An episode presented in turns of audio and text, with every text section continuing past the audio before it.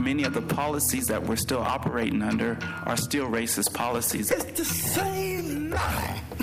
34 years. And they began to recognize that they had been moved from pillar to post. We lost our home, and we also lost our community. Hello, everyone. Welcome to Our Fires. I'm Noah Dunham. What you're about to hear is the first episode of a three part audio documentary series exploring the effects of displacement on Portland, Oregon's black community. This series has been approximately five years in the making, and we want to send a thank you in advance to everyone who helped out along the way. We talked to a lot of folks, and many voices were left on the cutting room floor, but all of them have contributed to this show. And now I want to hand it off to the host of our show, James Dixon. James is a Portland artist, director, advocate for black artists being one himself, and an equity facilitator. We're very lucky to have his voice and his perspective on this program. James, I'll let you take it from here. Hello, everyone. I'm James Dixon. You're listening to Our Fires, three episodes exploring histories of Black Portland through stories and song. Still away home. Part 1 Obi. I ain't got long. They came for the work. They heard that there was work in the growing state of Oregon and that the work was for everyone and anyone. They came from everywhere from Kansas, from the Carolinas, from bywaters and country townships. The call had been most widely made by the night porters across the railroads of the United States. They heard that the industrialist named Kaiser had ships to build and needed laborers of all skills to help in America's new war effort. The porters, always the gossips of the North American train lines, spread the word that this industrialist was paying good wages and had plans to build the largest wartime housing project in the country.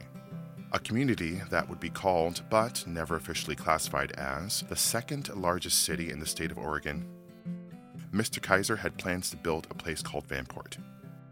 Okay, so a little context here.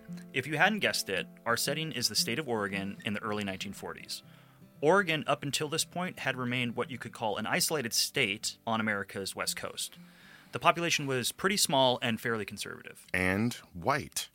If you hadn't heard much about Oregon's racist history, look it up. But just to give you an idea, a black person could not legally live in Oregon until 1922.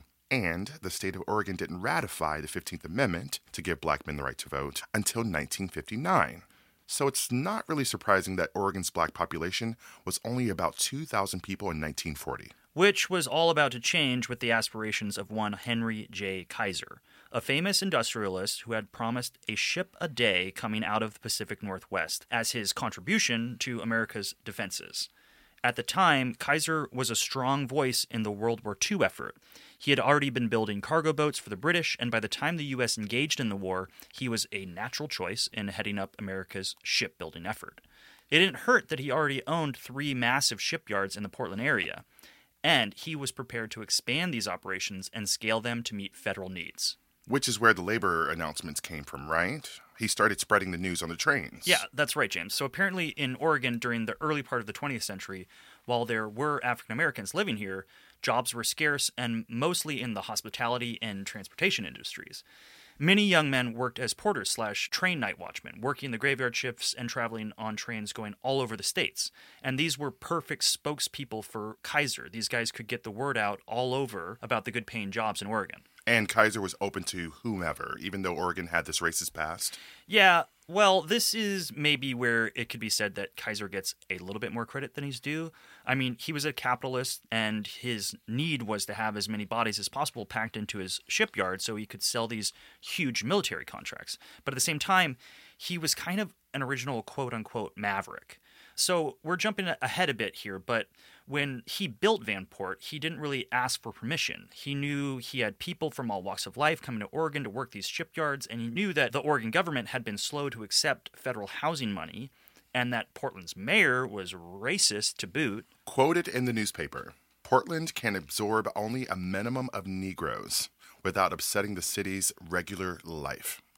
The mayor said this. That is not a flattering. Not a flattering quote. But yeah, knowing all of this, he just simply went over the state's head. He went right to FDR and got the funding. He bought the land, made the plans to build the second largest city in Oregon, and then went and told the local government about it afterwards. He didn't care who worked for him. He knew there was demand to build and wanted everyone who needed a steady paycheck. Enter Obie Hill. Well, still away. I was born still on July the 10th, 1941, in Birmingham, Alabama. To Jesus. Obie Hill is a writer, historian, and storyteller living in Portland, Oregon. He is a survivor of the Vanport flood. My father was a um, shagger on a garbage truck. What the shagger does, he hangs onto the side of the truck, and the driver stops, and the shagger goes, picks up the garbage cans from the side of the curb, and dumps them in the truck runs along and picks up cans till it's empty, then they go to the next block. And then he hangs on again and then he lets off and he, he repeats the thing until the garbage truck is uh, full. Well, some kind of way he got in a dispute with the truck driver and ended up knocking him out.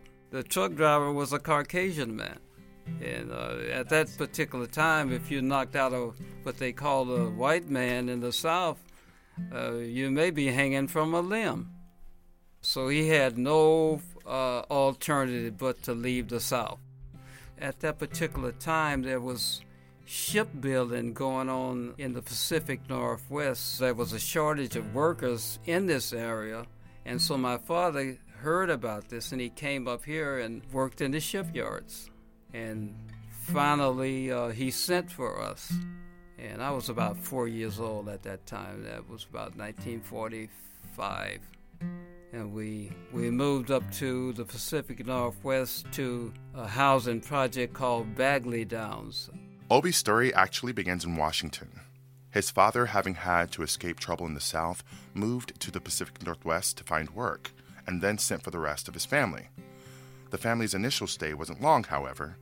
About six months into their new life, Obie's mother became pregnant with his then unborn sister, and the family moved back to Birmingham to have her birth performed by their trusted midwife, a common practice in southern black communities since many birthing clinics did not serve African Americans in the 40s.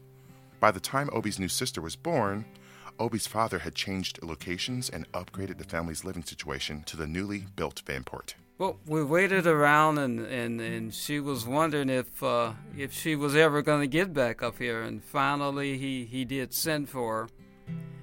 And when he sent for her and us, he had moved from Bagley Downs to Vanport. As was common at the time, Obie's father had learned about the war effort's promised fortune through the network of sleeper porters working trains in the South. What happened was the neighborhood sleeping car porters union would go down to the south and tell people about all this money that people were making up here. And uh, that's how my father came up here. In fact, the the majority of the people who came during my generation, whose parents brought them up here, all of us come up here around the same time for the shipbuilding industry. For the first time, a lot of the people who were there were making a decent wage. Now, they didn't discriminate against people. They needed workers, so everybody got paid uh, similar, the wage. And, uh, and that was a lot of money. And so news about these wages spread fast. And in less than a year's time, the black population of Oregon had grown from approximately 2,000 to over 10,000. But what was missing for this flood of workers was housing. Hence why Henry J. was so intent to build his development. So the workers would come and they would stay. The goal was to build 9,900 dwelling units to house over 42,000 people, and build as fast as possible, which meant Vanport was built efficiently and quickly, but not necessarily to last. Instead of laying down concrete, the foundations were wood, for example, and while the structures were solid, they weren't always ideal homes. There were complaints that the materials were shoddy and that the walls were thin. Let's just say you got to know your neighbors quickly. But despite criticism and doubts, Kaiser succeeded, and in 1943, Vanport was built. It cost $26 million to build. So, Noah, what was life like for families that lived in Vanport? You know, that's kind of a tough question. I've heard opposing views on this topic. In some instances, it is depicted as this integrated community ahead of its time. It was, after all, a housing development that existed before the civil rights movement that had integrated schools, hospitals, movie theaters, and other public amenities. But there is also historical evidence that the quote, neighborhoods were very separate. Well, they they lived in a segregated community, as I said, so it was normal for them to live and have fun amongst each other. The only difference was they had money, so they didn't miss any uh, any integration because there was none, and they were used to uh, being by themselves in in uh, in segregated communities. And Oregon, of course, uh, was like that. There were definitely white sections and black sections, and the white sections saw a bit more love from the housing authorities, if you catch my drift. But I like to think of Vanport as the wartime housing development that could. A town that was progressive out of necessity, smack dab in the heart of what has been a historically racist region, full of citizens of all colors striving for the American dream. Who knows what could have become of a place like that? In case you had already guessed it, or if you're familiar with the region, there is no longer a place called Vanport in Oregon. May 1948. Although the Second World War had ended, more than 18,000 people still resided in Vanport. Some of its residents had even come to settle in Vanport after the war. Portland had too little housing inventory and high rents for many of the Vanport residents to live anywhere. The winter that year had been long and cold. There was record snowpack on Oregon's tallest mountain, Mount Hood, which directly feeds into many of the region's rivers. By the time May had come and temperatures were on the rise, many started to wonder whether or not the Columbia River, Oregon's largest river, would crest and potentially overflow into rural farmland and even residential areas. It didn't help that May had also seen a good deal of rain. And yet, up until mid May in the summer of 48, the citizens of Vanport were being told the dikes built to hold the river away from the city would hold. Though the water coming down the river was double the flow in cubic feet it had been in years. Even as the Army Corps of Engineers was called upon to sandbag and fortify the dikes, the Housing Authority of Portland still issued a notice on Sunday, May 29th, that the dikes would hold and that citizens of Vanport would have plenty of time to get out. What happened is um, we would go to movies. Uh, they had a movie out there at theater, and then we were egging on to go to that movie that day. And mother said, "No, uh, uh, you're not going to go because uh, the water is high."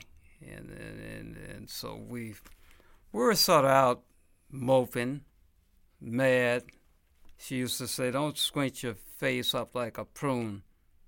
You're not going to that movie today."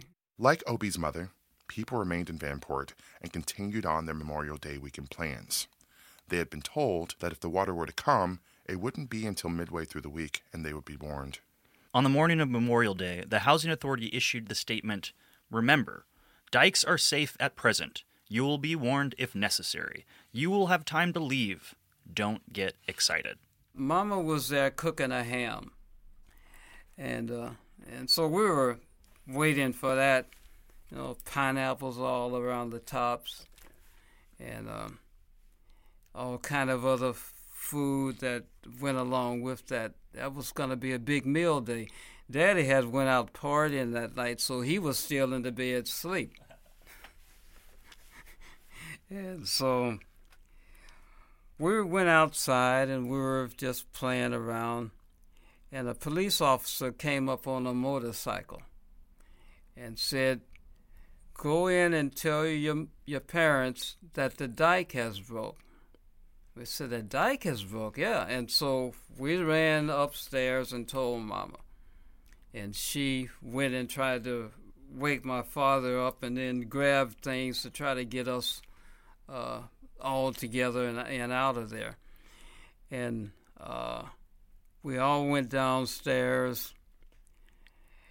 And when we went outside, a bus drove up. And uh, when the guy opened the door, the bus driver opened the door, water came out. And he said, I'm the last one out of there. Get in. And so we jumped on the bus and and went up uh, uh, Denver Avenue to uh, Kenton. And then he let us out.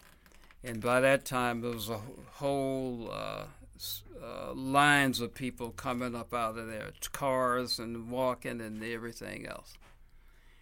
And and uh, we spent the night at a school that's up there and uh, Salvation Army helped by bringing a bunch of army carts, and they had the um, the whole gymnasium just lined up with, with these carts that they canvas that they folded out, and we slept there that night. At approximately 4:15 in the afternoon, part of the Vanport Railway embankment was overcome by water and breached, sending a 10-foot wall of water into Vanport. It engulfed just about everything. Cars were flipped over and carried downriver. Complete dwellings were lifted from their foundations and swept away. People were able to save next to nothing of their worldly possessions. The loss of life was reported slight. Fifteen were said to be taken by the flood, but Vanport was declared a complete loss. All the water, it's getting higher than the angels fly. Oh, the water. You can rise on the water because the water's coming. I know that we're all gonna die. We got out of there just in the nick of time, believe me. Uh, when when we got up to the top of the hill at Denver, and we looked over there, we could see the water coming and some of the houses floating and stuff, because they were just on concrete foundations, and they just lifted it. The water lifted them up out of there. The only thing that my mother brought out of there savage was a radio she had a little portable radio that she brought out. And then when we were there, she plugged that in the wall and was listening to that. And uh, and she was worried about my father, and because he didn't come out with us, we we had to leave. And it was a couple of days before we even saw him. She was really worried about him, and when she did see him, he had this big old smile on his face he said, Man, that ham was good. Obie makes light of it here, a tribute to the resiliency of his family. But in further conversations with him, he points to the fact that Vanport really was symbolic of how hard it was for African Americans to put down roots in Portland during the 20th century. The flood caused many Vanport citizens to relocate. Obie's family was put up by a church in the southeast neighborhood of Montavilla, an unfamiliar neighborhood with a marginal black population. The opposing view is that the flood was actually a buoy for the integration of African Americans in Portland. When many of the families of Vanport had to relocate, they did so in North and Northeast Portland, an area that had yet to see much of a black population. Context is everything, though, Noah. Let's have a listen to Obie. We present this portion of our chat with him unedited. What I became aware of was that, uh, you know what uh, shooting craps is? Yeah, dice game. Yeah, and it's not like um, Las Vegas. Uh, they had casinos there, and uh, it's legal. And these gamblers are stable, and that's they make their living there. But a floating crap game is illegally shooting dice. And uh, like in Oregon, you can't do that uh, until recently. Uh, the gambling controlled here was mainly horses and dogs. You know what a greyhound is? What the greyhound dog? Yeah. Yeah, yeah. The Multnomah Kennel Club. Yeah. Uh, they they used to raise dogs uh, and uh, the Portland, Portland Meadows. And then there's Portland Meadows where the horses ran. And out there at the Portland Meadows uh, used to be a place close by called Vanport. Mm-hmm. And that was a place that I once lived, along with these other places that I read, walk, and talk about. And I began to notice that there was a certain amount of people in Portland who were targeted as if they were operating a floating crap game. And they began to, to recognize that they had been moved from pillar to post. And permanent instability was their reality. So, are you talking about the African American population in Portland? Of course. Uh, today, for instance, I went and I saw a couple of people, and they were interested in uh, having a, a, festival, a music festival, and uh, they're going to hold it down uh, near the old Coliseum, Rose Quarters. Yeah, okay. Uh, and and what they want to do is make sure that people understand that at one time, when you cross the steel bridge and you entered on the uh, uh, northeast side of the steel bridge, you were entering the black community, and they want they were talking about uh, nightclubs and restaurants that were there at that particular time, and they just want people to know that that's a intricate part of our history that no longer exists. Now you got rose quarters and as well as coliseums. So that's an example of the movement of this floating crap game. What Obi is talking about is basically a preview of the upcoming episodes of this series. I'm saying that in Portland, there is uh, people being moved around all the time. And stability is not something that goes from one generation to the to the next. And, and I've I've witnessed this because I've experienced this. More of the truth that Obi Hill talks about in episode two. So take me on down, my father, the winds and the floods and the water. Take me on down. That's our show, everyone. Thanks for listening. Join us for our next episode when we go further into these stories and into the history of Portland, Oregon, the whitest city in the United States. Down, down in the morning, the rain the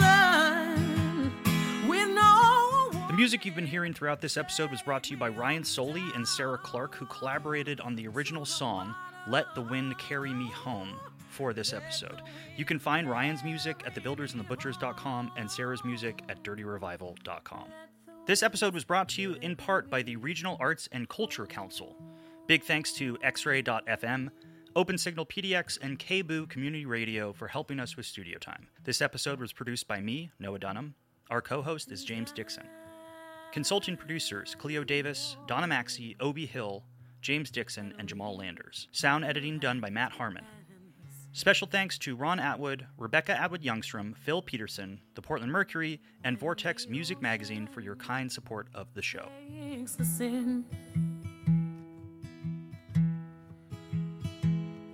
I bleed on through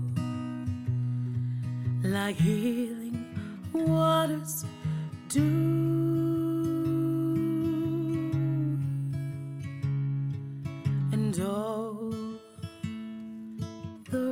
of them sing